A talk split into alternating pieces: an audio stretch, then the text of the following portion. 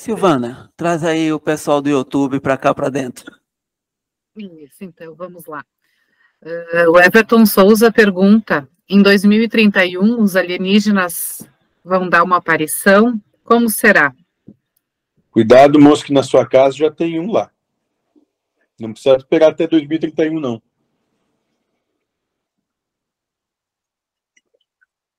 O Júnior Ramos pergunta: damos poder à ilusão, dualizamos o poder de Deus, vemos um outro poder que na verdade não existe como oposto. Essa seria a chave da liberdade, perder a crença de que não existe algo que não seja perfeito, pois Deus é.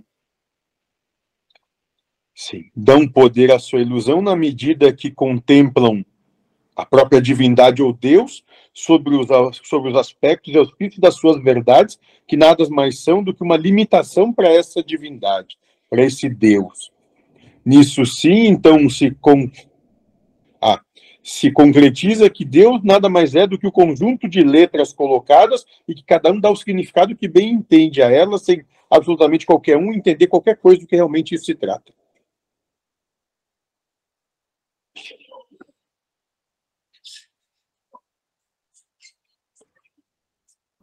Obrigada.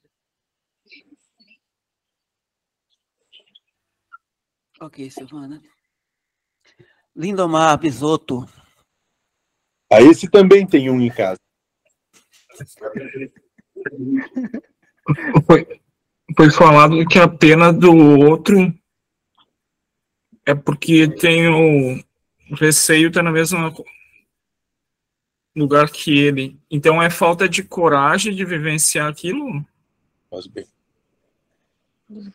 Sim, moço. Mais puro egoísmo, onde o seu ego, como falamos, já se esconde atrás do seu medo, para lhe manipular e conduzir ao seu sofrimento. Tem medo, mas também falta de coragem. Uma coisa parece que tem a ver com a outra. É, parece que sim, moço. Parece que se antagonizam. Hum, ok.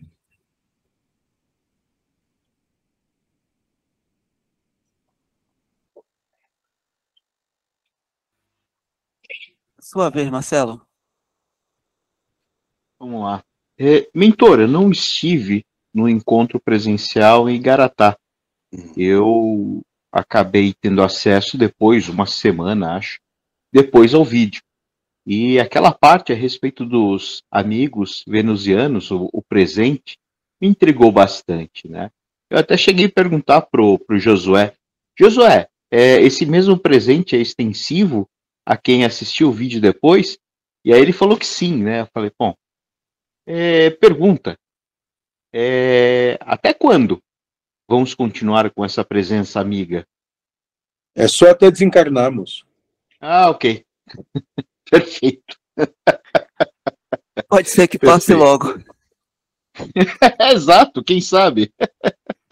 Falei desencarnarmos, não acessar a experiência a, física. A, é, a experiência física, o corpo biológico, verdade. Hum. Verdade. E que diferença isso faz para a gente, na prática, essa presença veneziana? Na prática, moço? É, na prática. Amplia o espectro da dificuldade da prova. Obrigado, hein? Eles estão aqui para ajudar, então moço. Delicado. Presente de grego, hein? Talvez, Esse é talvez não, moço. Pior é os que pediram por isso, não, moço? Esses sim que não prestam. Como é que é? Fala de novo. Os que pediram por isso. Todos, né? Exatamente, moço. Sabe por quê? Ah, chegaram, antes de aqui chegarem, diziam: nós vamos dar conta, vai ser bem tranquilo. Não falei isso não, não é possível. É, e é, e é muito interessante, né? Porque, poxa, é, eu vejo principalmente no, no, ambiente de trabalho, né? Ambiente corporativo, é aquela lei do cão, é aquela lei do mais forte, é aquela. Enfim, e você vem, é, tem todo um estudo, frequenta grupos, há anos tentando é, obter conhecimento para justamente sofrer menos. Mas é muito engraçado, né? Que quando a gente tem ali a primeira prova, a primeira situação onde o ego está ali sendo de alguma maneira pressionado, estou eu lá cometendo as mesmas coisas do mesmo jeito, né? E o amigo venusiano parece que ele tem intensificado isso bastante, principalmente no ambiente de trabalho. Agradeça a você mesmo por isso, moço. É isso.